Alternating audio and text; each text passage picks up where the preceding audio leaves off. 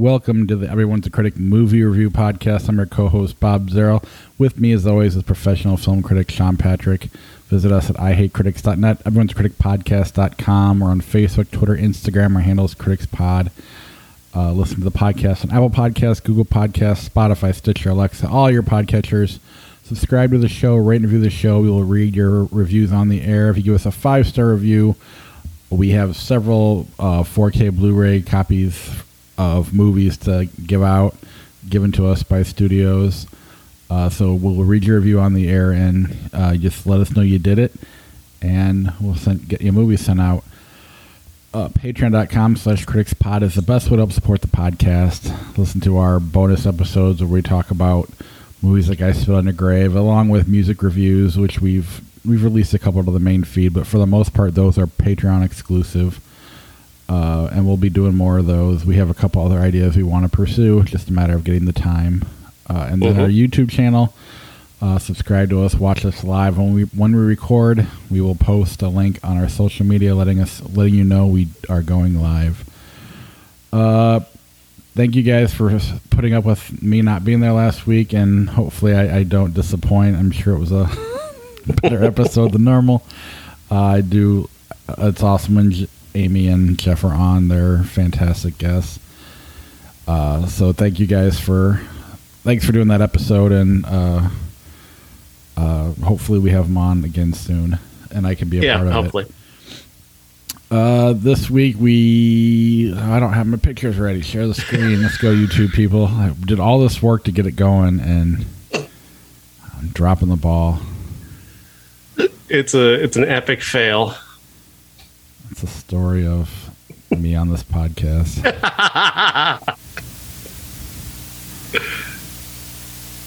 All right, so let me get back to the and share screen. Uh, we will start with wait, not that one. Uh, Minions did come out. We, I mean, I did see it, but we're not going to talk about that. So, uh, I do feel like a lot of high school kids liked that movie. I yeah. was shocked at how many high school people were in the cr- audience. Not kids, like, but like high school kids. I can't imagine how anybody liked that movie. yeah, it, and they all loved it too. They were like cheering. It was ridiculous. Maybe they loved to laugh at it. Anyway, we're not talking mm, about that. We're going to jump on to yeah. the main part of the podcast, and we will start with The Forgiven. The Forgiven stars Ralph Fiennes and Jessica Chastain as an incredibly bored married couple. He's a doctor. She's a children's book author. They're on their vacation in Morocco, and they're heading somewhere deep in the desert where their uh, good friend Richard, played by Matt Smith, uh, has a uh, has a home in the middle of the desert, a very a nice mansion out there in the middle of the desert, alongside his boyfriend, played by Caleb Landry Jones. They're going there to spend the weekend and party and do drugs and get drunk, uh, which, you know, just kind of what the idle rich tend to do. Uh, fortunately, on the way that, unfortunately, on their way there, uh, they have an accident in which uh, David, who's driving, David is Ralph Fiennes' character, hits a uh, young Muslim boy with the car and kills him.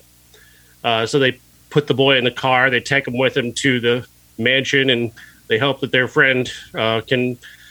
Uh, get them out of this. Uh, figure out a way for them to get out of this. So mostly, uh, mostly Fiennes is just thinking, well, if the family comes, we'll just pay them as much money as we have to to just put this thing behind us and get moved on.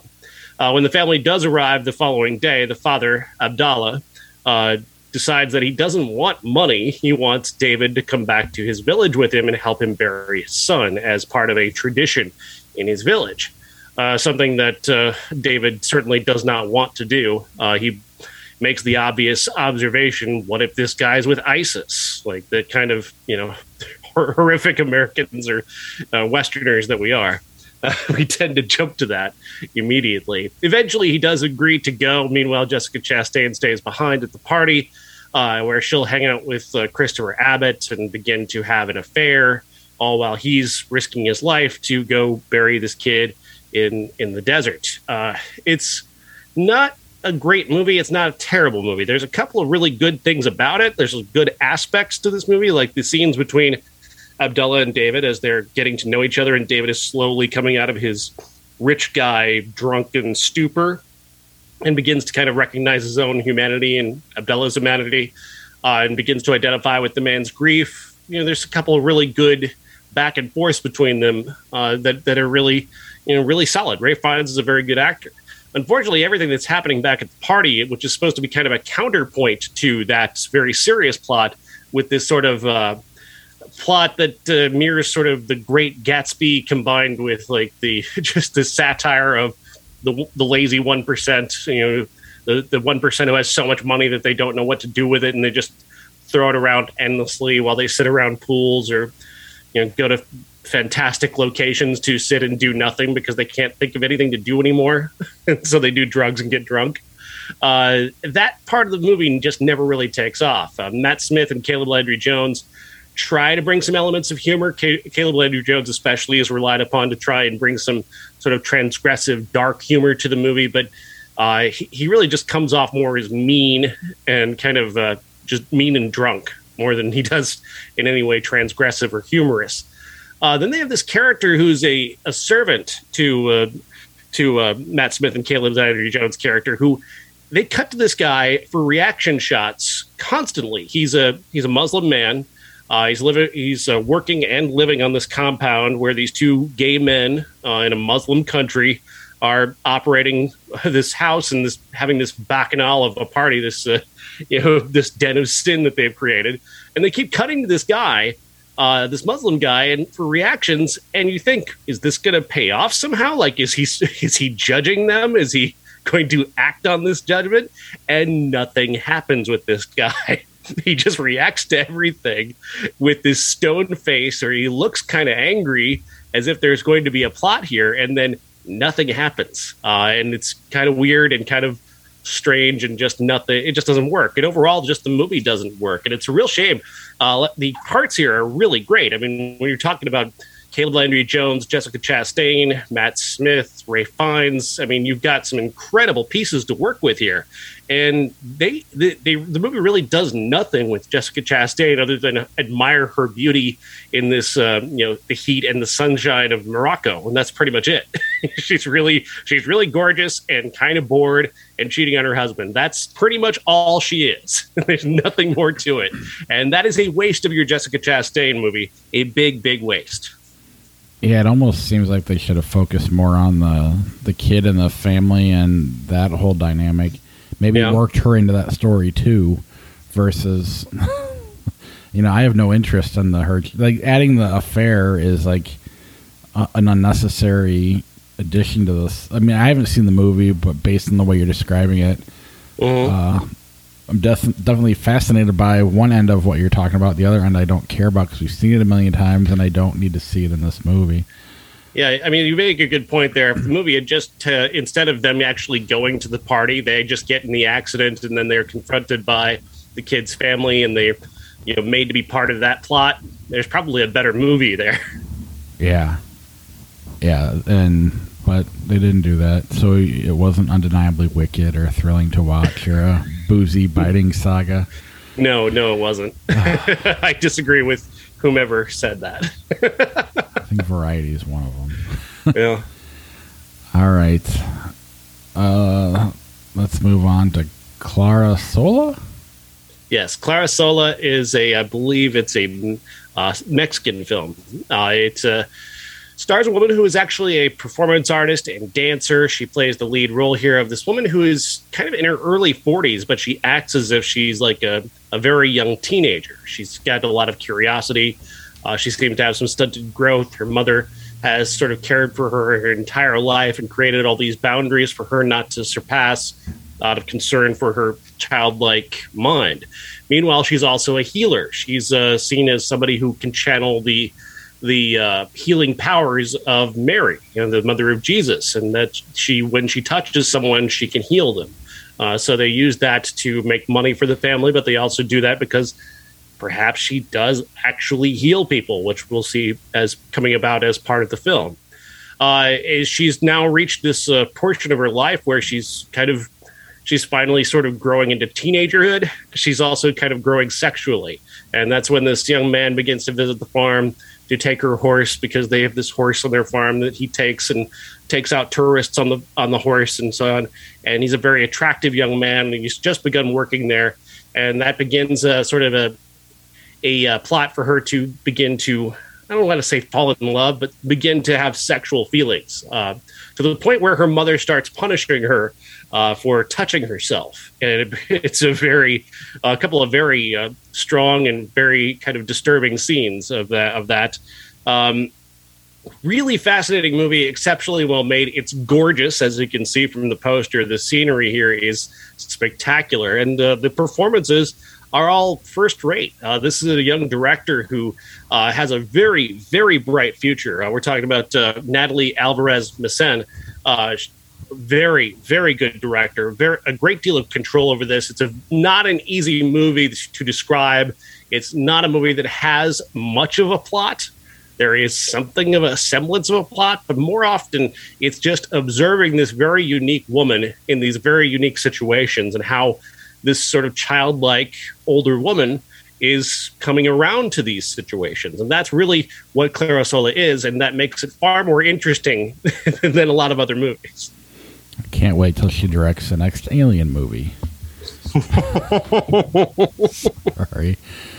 Uh, this sounds fantastic, and you're right. I mean, I love the poster. Uh, it, it looks amazing, and I hope to see it uh, at some point. Uh, I'm glad to hear that it's good. That's awesome. Yeah, I highly recommend it. Uh, and you talked about this next movie last episode. I did go and see it based on your review of the movie. Uh, I, from the get-go, I wanted this black the black phone for those of you listening on, most of you who are listening on the podcast, not watching on YouTube. Uh, and I'm not going to spend a lot of time on it because it's on the last episode, but ever since seeing the first trailer and the poster and the scene that was Ethan Hawke, I was like, I want to see this really bad. And then it was like, there's no way it could live up to this poster or this, the trailer or whatever. And I, I think your review knocked it out of, I mean, it hit the nail on the head. It's a very, it's a very solid horror movie. Uh, mm-hmm. Almost like a, almost almost as dark as like Silence of the Lambs, but then with this kind of kid, like Stranger Things kind of atmosphere mixed into it. That it, it really, like it's it's scary. The jump scares are well earned, and it, but it's very watchable, and it's not so dark that you're gonna be thinking about it for days, but you're gonna you're gonna leave more with an experience that was kind of fun to watch versus something just dirty and gross. And I I was really kind of shocked by how much I enjoyed it. Scott Derrickson is a terrific director. He directed Sinister and uh, Doctor Strange, the good Doctor Strange movie, right? And uh, he's he's tremendous. He he does a great job, and he does he loves to tell this kind of story. And Uh, this is yeah, this is a very unique story. They came up with some very unique ideas for it. There's supernatural elements. There, there are very you know violent and abusive elements to it that are. Uh, there's a great mystery element to it uh, that that really plays out extraordinarily well. Uh, really smart characters too, and uh, you know, I, again, I keep re- I kept going back to the Jeremy Davies character who plays the father of the two kids in the movie.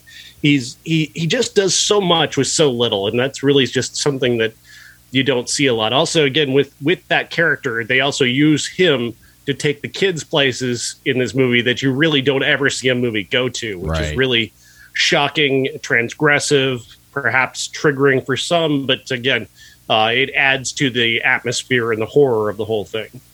Yeah, and one thing I love about Scott Derrickson, kind of where he got his start as a filmmaker, is he like took a Hellraiser movie seriously. Like tried. I've never watched it, but I've heard it's actually fairly good for being a Hellraiser movie, and that's where he kind of got Sinister and all these other opportunities out of that. And I just, I, to me, I think that's funny. And at some point, I have to make an effort to watch that movie. I was not aware of that, but okay. Yeah, he was, and I had heard him on a couple. I think it was Kevin Smith's podcast years ago, mm-hmm. uh, and how basically he was like, "Well, if I." They give me this Hellraiser movie, I might as well do the best I can do with it. And uh, made a somewhat watchable Hellraiser movie, which I I don't know. I just think it's fascinating. But I uh, wouldn't imagine a Hellraiser sequel that's actually watchable. So it's I mean, like that's Hellraiser ten too. It's like not just like I'll have to. I don't know for sure, but at some point, uh, uh-huh. if there's a if we ever if Scott Derrickson does something soon after this, maybe we can remember it. Uh, but I just wanted to bring it up uh, briefly on the show because I, I just I definitely recommend going to see it, especially if it's a week like Minions. Why not go see this instead? There you go. All right, but here's why we're all here. Uh, David Cronenberg's new movie, Crimes of the Future, is available to stream, and that we did. Uh, yeah, Crimes dude. of the Future. Crimes of the Future stars Viggo Mortensen as Saul Tenzer. He is a performance artist, and his art involves this sort of uh, new kind of evolution, this accelerated evolution that's going on in this universe that is causing people to evolve even past pain. Like humans in this in this time frame no longer feel pain. Uh, but uh, uh, Saul in particular has a talent where he can grow new organs, seemingly at will. Uh, and as part of his art, alongside of his partner, played by Léa Seydoux, he has these organs removed from his body in a public surgery. Uh, he then takes those and he tattoos them and puts them on display for people to pay to look at, and that's how he make how that's how they make their money. Uh, he, there's a two-track plot going on here. There's Saul's plot that is uh, about him and his performances, but also this secret kind of meeting he's having with government agents uh, from uh, an organization called New Vice that is trying to prevent the the new evolution, the accelerated evolution. And there's this other plot going on where you've got a character played by Scott Speedman, who is part of this evolutionary sort of terrorist group that has been experimenting with the human digestive system to try and create people who can uh, essentially eat plastic uh, as part of it was just uh, because that's the future of humanity. Food is going to run out because of the environment, and eating plastic is kind of the way to go. And obviously there are some who would like to stop that and prevent it from happening. Uh, meanwhile, Saul is kind of caught in the middle of that. And there's a lot of plot going on there. And of course, there's also a lot of really tremendous body horror. And that's really what we get into with David Cronenberg. He's just so brilliant in that aspect of bringing you these shocking visuals and these amazing sexual images and just things that are just going to continuously knock you off your feet or knock the breath out of you while you're looking at it. It's really a lot of really striking images. But of course, then t- returning to uh, talking about the movie, it's also back to typically Cronenbergian themes, which uh, one of which is bodily autonomy. And here, uh, unlike Shivers, Shivers was very much against the idea of a government trying to force its way into a human body, essentially the government acting as the aliens in that film, um, invading people's bodies against their will. Here, Cronenberg seems to want to have a conversation about the role that, uh, you know, how fast we're evolving versus how much people should be prevented from evolving. Uh, he certainly seems to be on the side of bodily autonomy, as he always is, but he's open to having a conversation about it. And then this movie is about that sort of conversation about the, about the way humanity is changing. And I think that comes about through the rather ambiguous ending, which I think people need to see for themselves. Absolutely. Uh, and it's a really smart, really exciting ending, but everything about this movie is really exciting. I want to warn people, if you're going into this like I want to see a Kristen Stewart movie, Kristen Stewart is in the movie, but it's not a very big role. This has been played up a little bit because I, I, I'm not sure if it's because Kristen Stewart really wanted to work with David Cronenberg or because they needed somebody on the poster who could sell some tickets. Either way, it's a very small role. It's a very effective role. She's very good. Uh, she's got a couple of really effective scenes. Uh, I love the way that she kind of gets turned on watching Viggo Mortensen uh, get uh, surgery. And she's, you know, again, there's somebody in the movie who says that surgery is the new sex, which is a very striking statement. Uh, so much of this movie is very striking, though. Cronenberg's incredible. I think this is one of the best movies of the year. I think it's one of the best movies of his career. I was blown away by it, and uh, I'm excited to talk about it. Oh, yeah. I couldn't agree more. Uh, and I, I guess he wrote the script like twenty years ago or something like that. Oh, like fifty years ago. I mean, you, I think he did a version well, of this. He back had in, a movie. or title called Crimes had, of the Future in, well, like in nineteen sixty-nine. Yeah. He had, I think he's used the title. I think even the, our classic eXistenZ at one point was called Crimes of the Future. So I think it's the title he's been sitting on forever, but he actually had the script done like in the nineties or something like that. Mm. And and then he just never followed through with it. But I, I guess the fact that like, I think like eighty percent of us actually have microplastics in our digestive system right now kind of made that more uh, a more relevant topic. And also mm-hmm. probably why he's more interested in the conversation versus the... Uh, uh, to, uh, to what you were saying earlier. Mm-hmm. Uh, but all that aside, this is just a f- fascinating movie from beginning to end, the, from the acting to the to the scenery to the body horror, everything about it. I watched it twice. I don't fully, I mean, I follow the movie. I don't fully know what his intentions are in certain things. I do think he leaves things a little ambigu- ambiguous on purpose, mm-hmm. uh, where we can kind of decide what we want to do. But either way, I, I think it, no matter which way you want to go with it, I I, I feel like it works. Uh, I, I just am really everything about. I've watched it twice already. Uh, one because I spent twenty bucks around. I'm going to make sure I get my money's worth. But two, I, I started watching this, and I don't want to badmouth another podcast or YouTube channel, but they're called Movie Emporium, and they've way better. They look better than we do on YouTube. They know where the bell is. They point and say, "Click here, subscribe." They do it way better than we do. Yeah, they did not understand this movie. They mm. they're talking about how big a Cronenberg fans they are, and they're like, "We thought we were getting a body horror movie. Apparently, uh, it's not that." And they're talking about people walking out of the theater. It's not because of it's gross. It's because it's boring. This movie's boring. Mm. I don't. And they like at the very they they talk about the kid at the beginning eating plastic. What was the point of that? And I'm like, did you watch the movie? I mean, these guys were the biggest idiots I've ever seen. Like. And they like, they got to go see it at like fancy festivals and shit. And it's like, mm-hmm. are you kidding me? These guys are getting that, and they didn't even get the fucking movie. Like, really, kind of pissed me off, which made me watch it again. But, uh, yeah, the, I mean, the the eating plastic thing. That kid is incredibly important to this plot. Uh, what occurs with him uh, beginning to eat plastic, uh, whatever happens to him, which I don't want to spoil.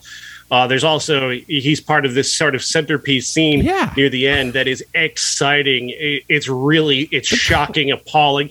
Everybody in the movie is shocked by what happens in that autopsy scene. And you're talking about both sides of the aisle here in this conversation that they're having about bodily autonomy and and, and this accelerated evolution.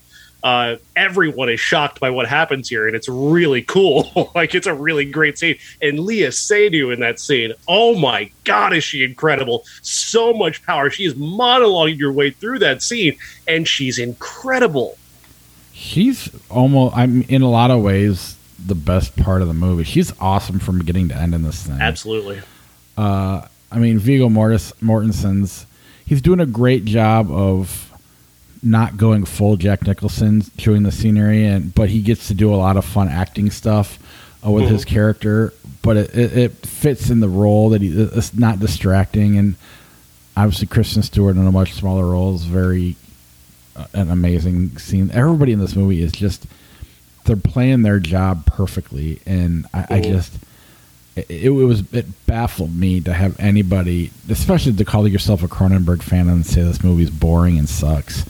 Uh, just I don't get that. I this is one of my favorite Cronenberg movies. It's definitely my favorite one in recent ma- memory. Now, granted, we haven't a lot of the ones we've watched for the first time in the last five years, but they're twenty, thirty years old. Mm-hmm. This one, uh, you know, I, I, I, in terms of his body horror movies, I think it might be my favorite. I, I think I even like it better than like Eastern Promises and History of Violence. This is that just intriguing and neat and artistic, and everything about it is so Cronenberg, almost like it combines everything he's ever done into this kind of uh, this masterpiece. And it's like, you don't, a lot of directors don't get to do that, you know?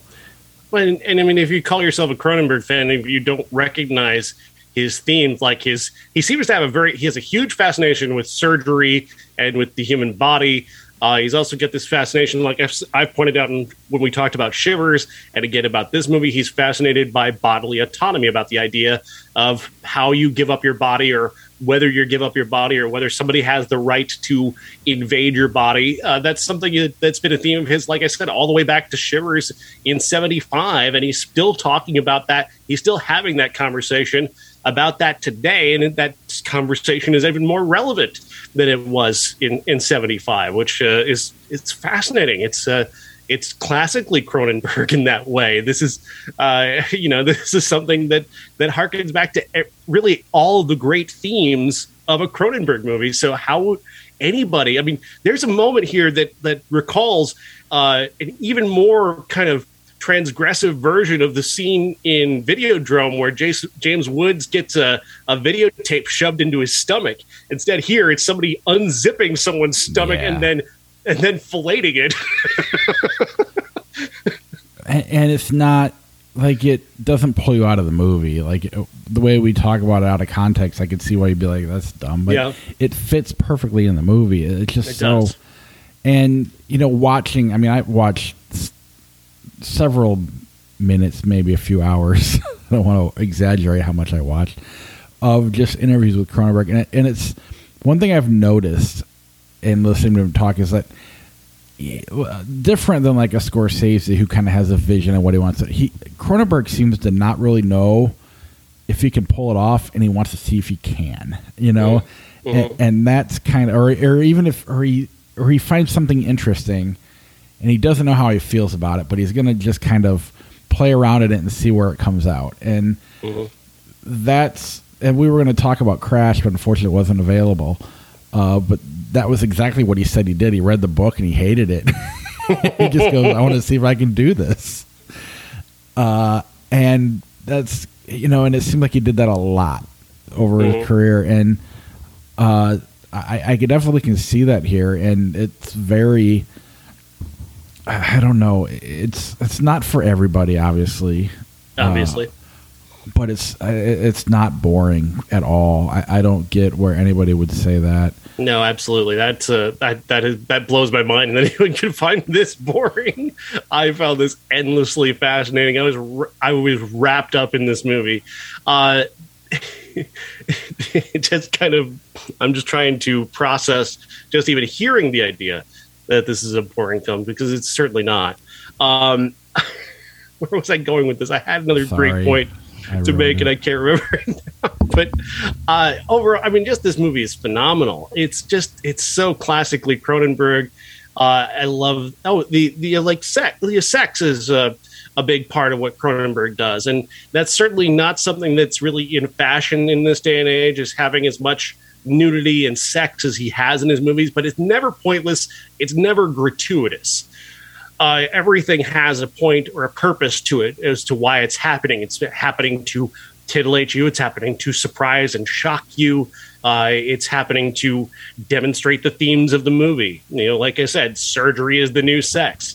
Uh, is again, there's a lot. There's a, that that line may sound very straightforward, but it has a lot of layers to it when you watch the movie. Right. Uh, another thing I think that really kind of hurts some people's perceptions of this is that some people came out of some early screenings saying that this is one of Cronenberg's, you know, creepiest body horror movies. And it's like, no, no, no, no, no, no, don't overhype that. That's not the case. Uh, it does definitely has that. I think somebody just saw an early photo of the ear guy and go, oh, yeah, Cronenberg, he's going crazy in this one. And it's like, no, just ear guy. That's it. Really. It's just ear guy and the, you know, the stomach zipper. Uh, but it's just a lot of surgery. I mean, that's kind yeah. of, a, and the way they do it's very neat. I mean, he's kind of done part of why we picked the classic eXistenZ. The way they play the game is very similar to the way they do the surgery, at least early on in that movie is very similar to the way they do the surgeries. Mm-hmm. Uh, but I, I don't know. I, it just, even like the sex, it's not really. Se- it's the surgery. I mean, they ne- you don't really ever see sex in it. What they're doing is they're performing surgery on one another, mm-hmm. and they're there's finding sexual satisfaction. Pleasure. Yeah, yeah, exactly. And a lot, and it's just, it's just. I mean, you look at other filmmakers, and let's just go back to Scorsese. You know, I mean, in a lot of ways, the like something like The Departed or The Irishman, or is the movie that is, is what he's are the most recent ones where he's, you know, taken all his history, and those are the ones you would point to, but they're not his best. His best were very early on. Mm-hmm. Uh, this is equally as good as anything he's ever done, and that is a hard task to uh, accomplish, especially with someone who's got the catalog that he has as a filmmaker. Absolutely. Uh, absolutely. To, for him to have a movie of this quality so late in his career is just another testament to how brilliant he is. Yeah. And I mean, yeah, I, I don't, I want to keep talking about it, but I don't know what else to say. It's just, yeah, I don't, I don't want to spoil anything, because there's, you could spoil this movie. You could spoil aspects of this movie that I think you need to experience. There are two characters we haven't even talked about who have a very odd role that has certainly thrown a lot of people for a loop, and they don't quite understand those characters. I don't really feel like I quite understand where those characters are coming from, but I think I understand which side of the conversation that, that they're on. Uh, which is, again, the whole point. Uh, and, and it's also, he he kind of marks areas where there are people who are on not both sides of the conversation, but they're like on the edge of one side or the other, kind of coming around to an idea of where they stand, which is so representative of like any conversation we have in America today. There's always some people who are kind of leaning one way or the other, but not fully committed to it. And I think that's a, there's an aspect of that. So within those characters, within several other characters that pop up in this movie, Uh, but it all makes for this brilliantly fascinating, uh, engulfing movie that just uh, it grabbed me from the first moment, and it held me in place the entire time. Yeah, it's definitely worth every penny that's to go see this movie. Uh, I, I just yeah, one of the year's best for sure. Uh, obviously not the best, because everything everywhere all at once. Uh, but mm-hmm. that's. This, that's still very high praise. This is gonna be one of the best years in movies if we keep going. Oh, really, like this. Truly, yeah. There's so many good movies this year. It's really great. Yeah, I am just. I'm, I've been so excited about this, and this one did not disappoint even a little bit. Mm-hmm. So, uh, let's move on to our classic. Uh, we couldn't find Crash, so my brother goes, "You need to watch eXistenZ. That looks way more like Crimes of the Future." And according to him, this that was once called Crimes of the Future. Anyway, uh, it's eXistenZ, starring Jennifer Jason Leigh, Jude Law, Willem Dafoe, et cetera. And uh, dating back to nineteen ninety-eight, the story is about uh, a new sort of video game that uh, t- goes inside of your mind and uh, takes you on this very strange, very realistic journey. Uh, Uh, uh, Jennifer Jason Leigh is the supposed creator of this game. Uh, Jude Law is a marketing executive who ends up becoming her sort of protector after an attempt on her life leaves her uh, having been shot, having been shot by a uh, by the, one of the most unique guns in movie history. Uh, thankfully, she survives that. Uh, they go on the run together. They end up uh, eventually going into the game after he gets himself a bioport in his back.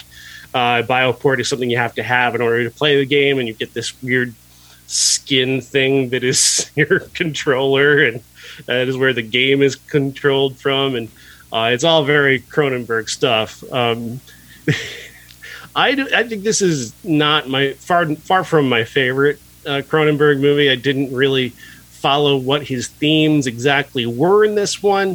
Um, the freedom of the mind versus the You know, the arresting of the mind perhaps could be a theme, or maybe it just doesn't have any themes at all. He just doesn't like video games. I don't know. I'm not sure exactly where, where to come down on this one. I think Jude Law and especially uh, Jennifer Jason Leigh are really great. Uh, Jennifer Jason Leigh especially has uh, a number of really terrific scenes, and she looks amazing in this movie. Uh, there's a couple of pretty interesting performances there also by Willem Dafoe in a relatively small role. Ian Holm, Sarah Polley. Uh, but overall, this one just came up a little short for me. But I mean, even a even a mediocre Cronenberg movie is better than most other people's movies. Yeah, it, it's one of those where it's like, if this wasn't his movie, I'd probably I would be I'd be like, this is really cool, really neat. I've never, really, but the fact that it's Cronenberg and it's the same week we watched uh, Crimes of the Future, I still like it. Uh, mm-hmm. it, it's you mentioned Jennifer Jason Leigh, and, and I have a way bigger appreciation for her lately. She's been really fantastic in a lot of movies. I'm sure she has always been, but I've mm-hmm. really started to notice it probably in the last five or six years. And she's no different here. She really does carry this movie, and she's got great actors around her that, you know, that she's the one, the main one carrying it. Uh, it's really watchable. It's fun. Like I, I look at like, like, a, like The Game by Fincher. I like this better than that.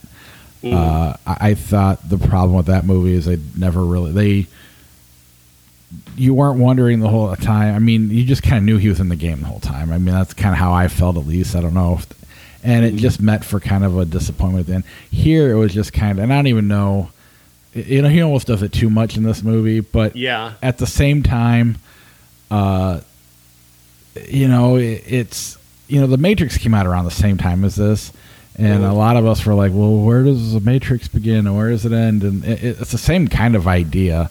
Mm-hmm. So I... I don't know. I think The Matrix was a little bit clearer about it than this movie is. This movie uh, is toying with you perhaps a little too much by the end, to the point where I'm not sure whether there was any kind of objective reality throughout, right. uh, all the way through to the end of the movie. I'm not sure if there was any type of right. objective reality.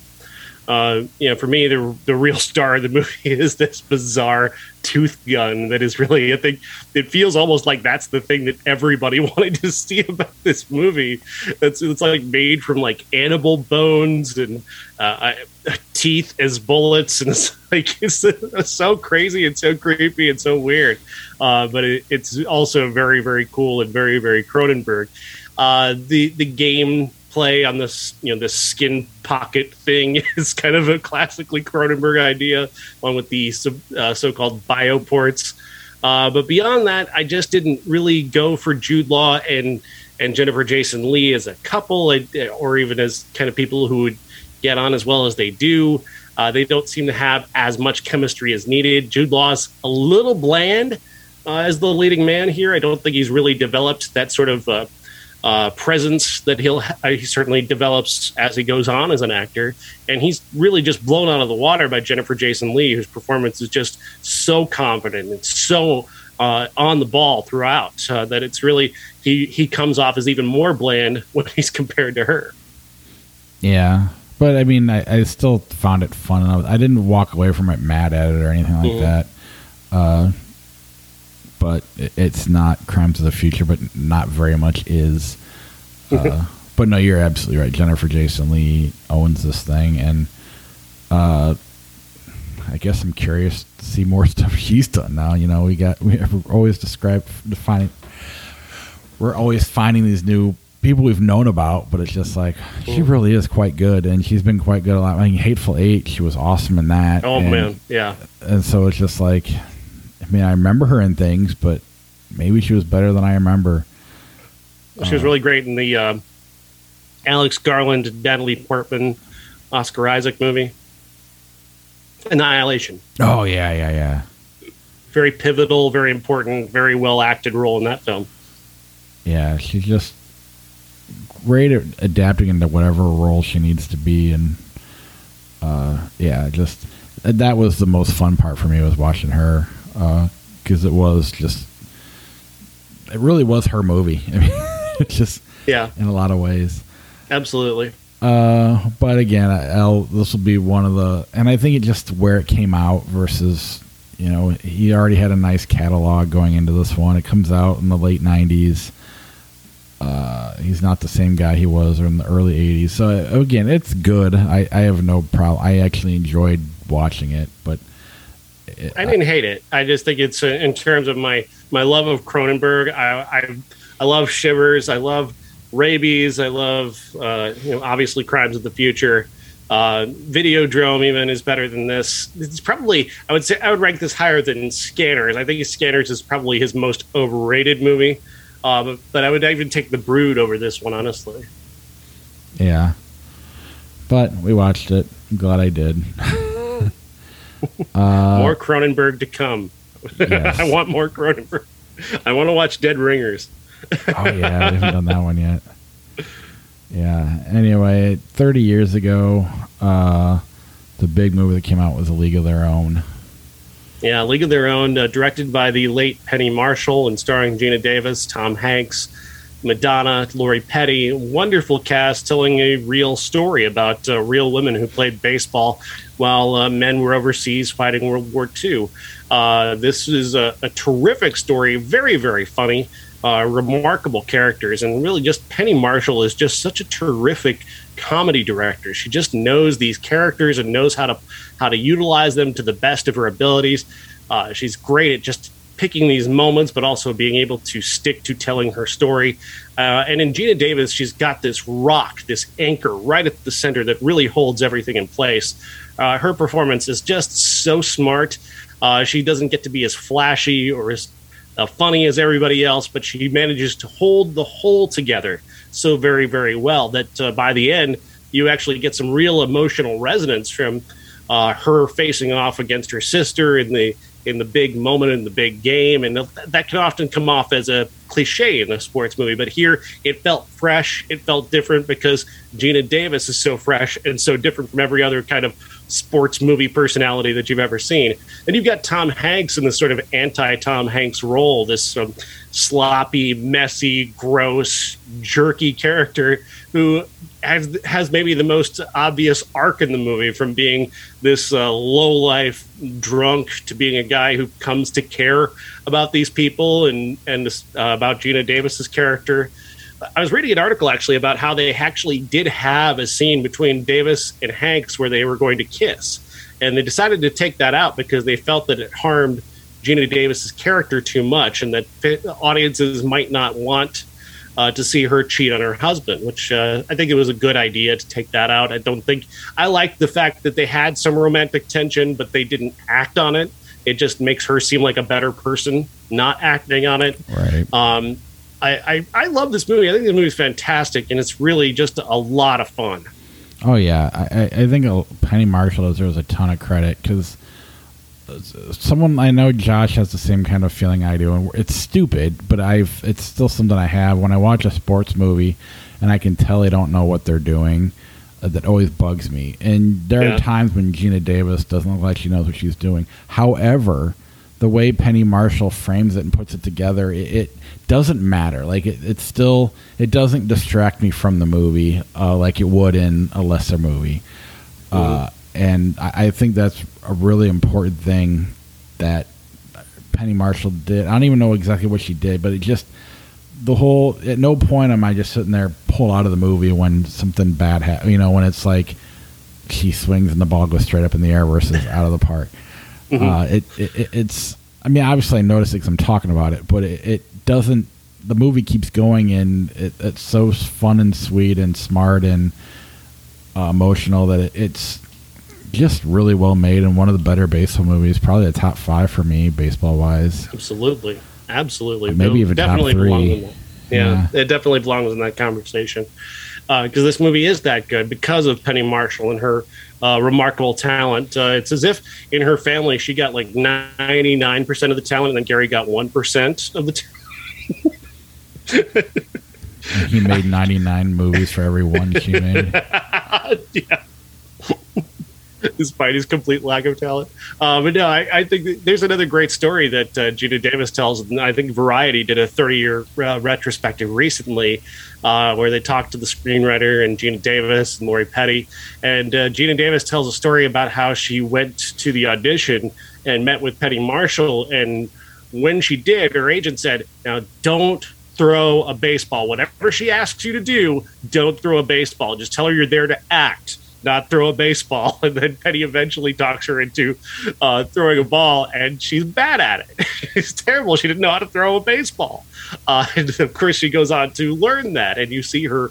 Uh, they really put in, like her and Madonna and Rosie O'Donnell and the entire cast put in a great deal of work to uh, to get to being credible baseball players, to look like they were knowing what they were doing. And that's uh, certainly, uh, I think you can see a lot of that work in the movie. Oh, absolutely. I mean, Rosie, O'D- I mean, that's the great part is she did surround them with, like, Rosie O'Donnell clearly knew what she was doing. And Lori Petty did as well. And Madonna was Madonna enough to make it entertaining when she's out. In the, I mean, it was just the perfect mixture of everything that uh, th- this movie really is better than it. I mean, it gets a lot of credit, so I'm not trying to say it's underrated, but it kind of is. Uh, it really is as good as everybody says it is. And then there's um, a wonderful thing in this movie too. There's a character who is treated as a as a very ugly woman. She's not an attractive, typically attractive woman on the team. She's very, she's kind of big and kind of very shy and very standoffish. Uh, and but uh, the movie does kind of poke fun at her looks, but then they come back around on that uh, very early on and give her a couple of really emotional moments where that Penny Marshall fought to get those scenes in there between her and her father, which really kind of ground her in a sort of reality as opposed to what the movie is going to do with her, which is kind of make some jokes at her expense. But I don't think she's necessarily entirely the joke of the movie. And I really appreciated that they that they did that with that character, because that could be just kind of a stock jokey character. Oh, yeah. I mean, they there was no repetitive character in this movie. Everybody served a purpose, and it was a step over the top, but in the perfect way. I mean, it was just everybody was on the same page. It flows perfect. There's no distractions. It's just a really well-made, great movie. Uh, I went to I went to school with a kid. Uh, his last name was was Stillwell. Oh wow! Yeah, that's Stillwell Angel.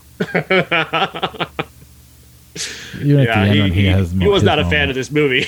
He was like, I think he was a senior, in a, we were almost seniors in high school when it came out. And he was not a fan of this movie because people in the hallway called it. him Stillwell Angel. But even that character had a great mo- moment at the he end. He did. He really did. That was lovely. Uh, they also had to fight to get that scene, the, the the scene at the end in the movie. They had to fight to get that in there too. Yeah, I mean, Penny Marshall deserves a shit ton of credit for this thing. Uh, Absolutely. Just really a probably a better directing effort than just straight up technical work. Uh, mm. the, everything she had to do to make this happen uh, and have her vision seen through to the end, just really impressive. The original, the original cut of the movie, the first cut that they made was four hours long. Got to start somewhere. Yeah. uh, and I don't know that we're going to talk about it, but Boomerang also turned thirty. I didn't make a post picture for it, so I guess Boomerang's not on it. But what I, was it? Oh, Boomerang. Boomerang. Yeah. Uh, I have this I pretty distinct memory it. of that movie. Yeah, uh, it was one of Eddie Murphy's like last kind of good movies. I always wanted Eddie Murphy to remain like a an icon for me, and. You know, about this time when, when Boomerang came out, he was really much on that lower side of his career. And this one kind of popped up and made it seem like, oh, hey, maybe Eddie still has some gas in the tank. Like, maybe he can still do something. It's a romantic comedy, and he and Halle Berry are really great, and the girls are really sexy. I don't know if this movie would hold up if I watched it today. I'm, I kind of worry that it probably wouldn't, but uh, because uh, I have not seen it in, in over a decade I can that I can recall. Um, so I'm probably, I'm imagining there's just a lot of things in it that I wouldn't enjoy today, but, but now, uh, at the time though, like I said, I was really rooting for Eddie Murphy, and the movie did very well. Uh, and then, then again, after that, he just is straight downhill until Drinking Girls. And then downhill again, and then Dolomite is okay. And yeah. But he is revered as one of the best yeah. of all time, which. I mean, the man just, if, if, if a rumor goes out that he might be doing a comedy tour, it trends on Twitter. That's how relevant Eddie Murphy remains today. Well, and considering, not to talk about anybody, I'm not going to name any names, but some of the guys who were considered great at one point are almost complete hacks nowadays. So true. Uh, I mean, so many great comedians, just all they want to talk about is cancer culture. And it's like, bring somebody back, bring Eddie back, and let him just do his thing, and don't talk about don't. I, I guess I, I don't want him to come back and go that angle. That would yeah. be horrible. I worry that could be the direction it goes if he did come back. Uh, Maybe that's why he hasn't come back. He's like, oh, they'll just cancel me if I do. No, they won't. All right, because it doesn't exist. Right, and if it does exist, that's like. You know, you never heard about those women who Louis C K did stuff to. They were the ones who got canceled. Yeah, true that. All right. Uh, we'll play a little flick chart, and then we'll let you guys go. Babe, Pig in the City, Fear and Loathing in Las Vegas? Um, I can't even remember whether it... I mean, we watched it fairly recently, and now I can't even remember Fear and Loathing anymore. If it was Babe, the first Babe, I might go mm-hmm. with that, but Fear and Loathing was at least original enough that... Yeah, all right, I'll go there with you. I mean, it, it's definitely overrated, but not to the point where I hate it. That makes sense. Wet Hot American Summer Ever After. Wet Hot American Summer. Yeah, that's just so much fun. Changeling, Runaway Jury. Changeling. Actually a pretty good movie. Absolutely. The Theory of Everything, Day and Night. Day and Night is a Disney short. I might want to find another movie. The Theory of Everything, Harry Potter and the Chamber of Secrets. Harry Potter and the Chamber of Secrets. Yes. Machete, The Sixth Day. The Sixth Day. That's how much I hate Machete. I don't really have an opinion. Annie, Kill Bill Volume one. Kill Bill. At the end of the Minions movie, a lot of the Minions dress up as uh, the bride. And my son, who has not seen Kill Bill, you know, whispers over to his cousin, they're dressed like the girl from Kill Bill. uh, anyway, just spoiler alert, there's a kung fu scene at the end where the Minions oh, wow. fight. Well, that's a kid, that's a reference all kids get is Kill yes. Bill. I will. The number of people when I say it was terrible go, really? Yeah. That are uh, surprised when I say that it, it's pretty shocking. Yeah, but it, I don't know. It's just not for this podcast, I guess. Bad Boys for Life, War of the Worlds. War of the Worlds. Bad Boys was pretty disappointing. Yeah, it was. Legends of the Fall, Jingle All the Way. Legends of the Fall, uh, just because I could take a nap during that one. I did briefly fall asleep during Minions and started. I like did the first part of a snore. My wife uh, elbowed me. She said, "You're not doing that in here." No. uh, I've never heard of Godzilla versus Biollante. Yeah, so. Neither have I. Naked Gun thirty-three and the third, The Final Insult, or Deadpool.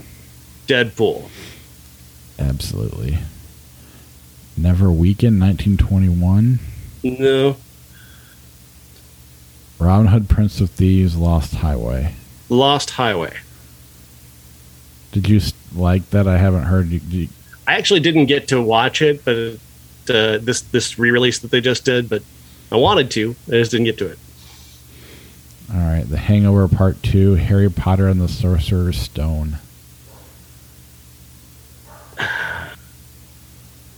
Like, I know Harry Potter is a better, more accomplished film than The Hangover two, but The Hangover two is much more fun and shorter.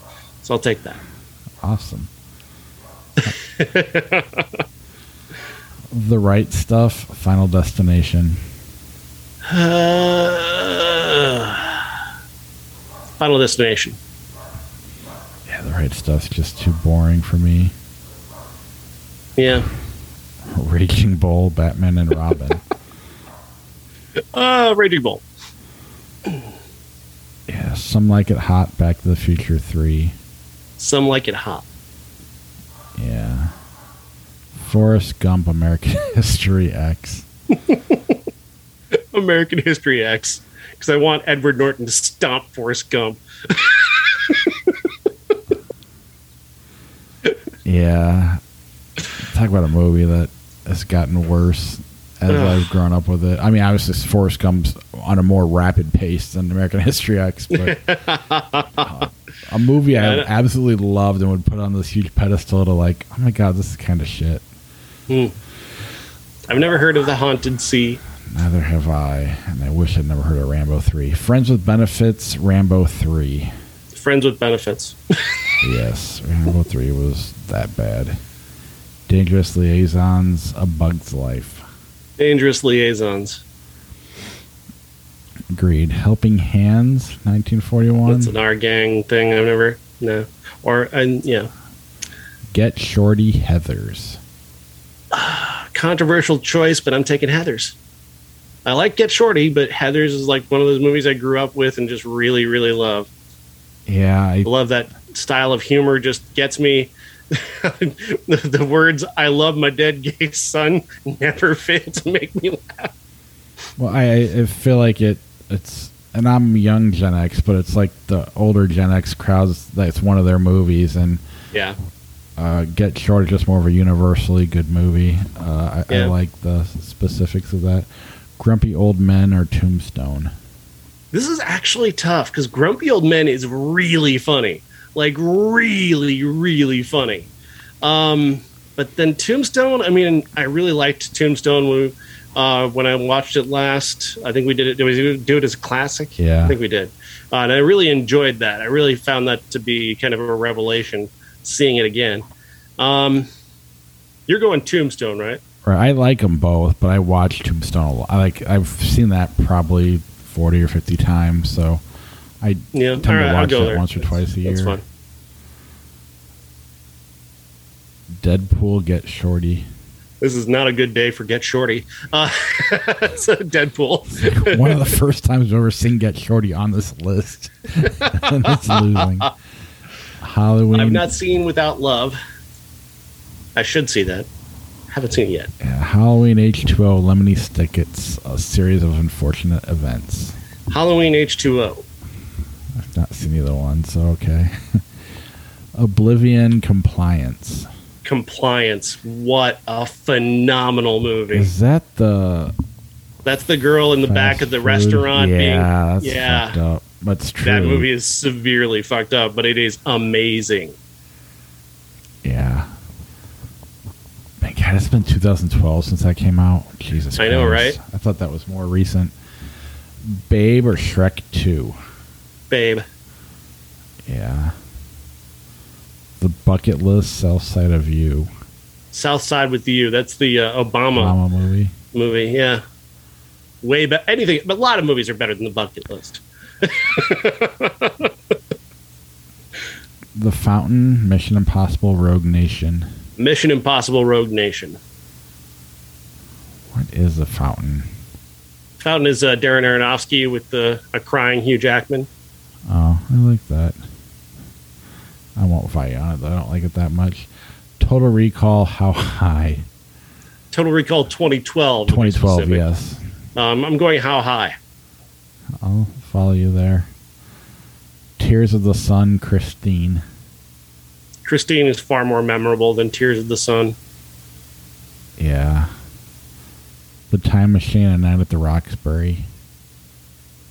Um, they're both trash, um, but I hate A Night at the Roxbury enough to pick a forgettable Time Machine movie. It's definitely forgettable. The Rugrats movie, Gangs of New York.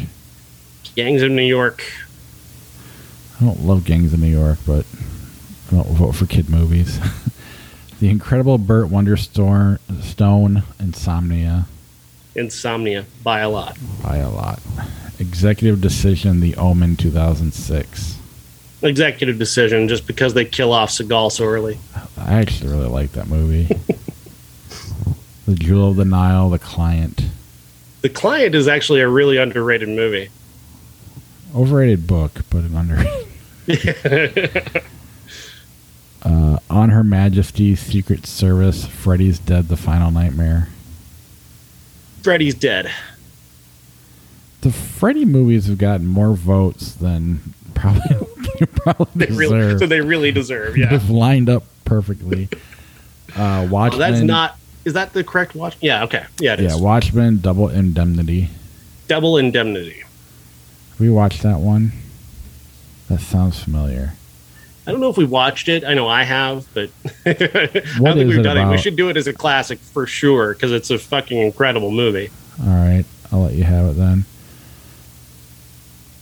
Buffy the Vampire Slayer, The Crow. The Crow. How sad is it that both Christy Swanson and Luke Perry are dead, though? That's so crazy that they're both dead. Yeah, I didn't even think about that. Okay, fine. Christy Swanson is just a Republican, but to me, she's dead. Yeah, for the second, I was just like, did she just die like this week? I knew she was a crazy Republican. You had me really concerned there, like I missed something. Did you hear that uh, that uh, in in A E W they actually uh, Christian, who's now in A E W, former W W E wrestler, actually brought up Luke Perry's death on the show to call out Jack Perry, who is Luke Perry's son, uh, Jungle Boy in A E W. It's like your your dad would be so disappointed in you making oh, a Jesus. promo. It was so like it was wow, you couldn't believe it. Uh, tremendous promo. Sold sold the fact that he's a terrible human being really, really well. I mean, obviously, he probably told him to say that. I would hope so. I hope he got permission to say that before he did it. Oh man, that's he was one of my favorites too, Christian. Uh, but I don't watch it regularly. I just watch highlights on YouTube. Yeah. On uh, the occasional pay-per-view. Natural Born Killers, Mission Impossible three. Mission Impossible three. The Birds, Kiss Kiss Bang Bang. I I love The Birds, but Kiss Kiss Bang Bang is the winner of this one. Absolutely. The Color of Money, Pulp Fiction. Pulp Fiction. One of the best of all time. The Princess and the Frog, Coraline. Coraline. Beavis and Butthead Do America Wild at Heart. I wish we could see Wild at Heart. I know, right? Oh man, but I, my memory of Wild at Heart is better, is somewhat better than my memory of Beavis and Butthead. I, not that I don't love Beavis and Butthead, and I do want to see the new Beavis and Butthead movie. I, I just don't have Paramount. It. I do. Have, yeah? I watched the South Park movie, which was just it's called The Streaming Wars, where all they yeah. do is basically there's a water shortage in Colorado, and all the weed farms that they now have turned in on the show are streaming water to Denver, so they're all, you know, the kids make these boats out of popsicle sticks and paper to see who's streaming the best, and they're but they're committing to too many different streaming services. And they just said we're done, we're just going to pick one streaming service and be done. And because South Park's on like H B O, on Paramount, yeah. and then they got Comedy Central, and uh, it was fun for a while. Uh, For the I, Birds is another short film. Okay, Borat or Creed? Creed. I agree.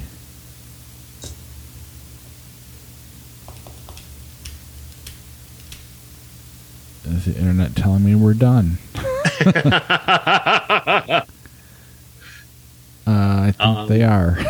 Yeah, I think that's it. All right, we will see you next week with Thor, Love and Thunder. And our classic is, at least for now, unless we decide to do something else, Big Trouble in Little China, because Thor is wearing that shirt.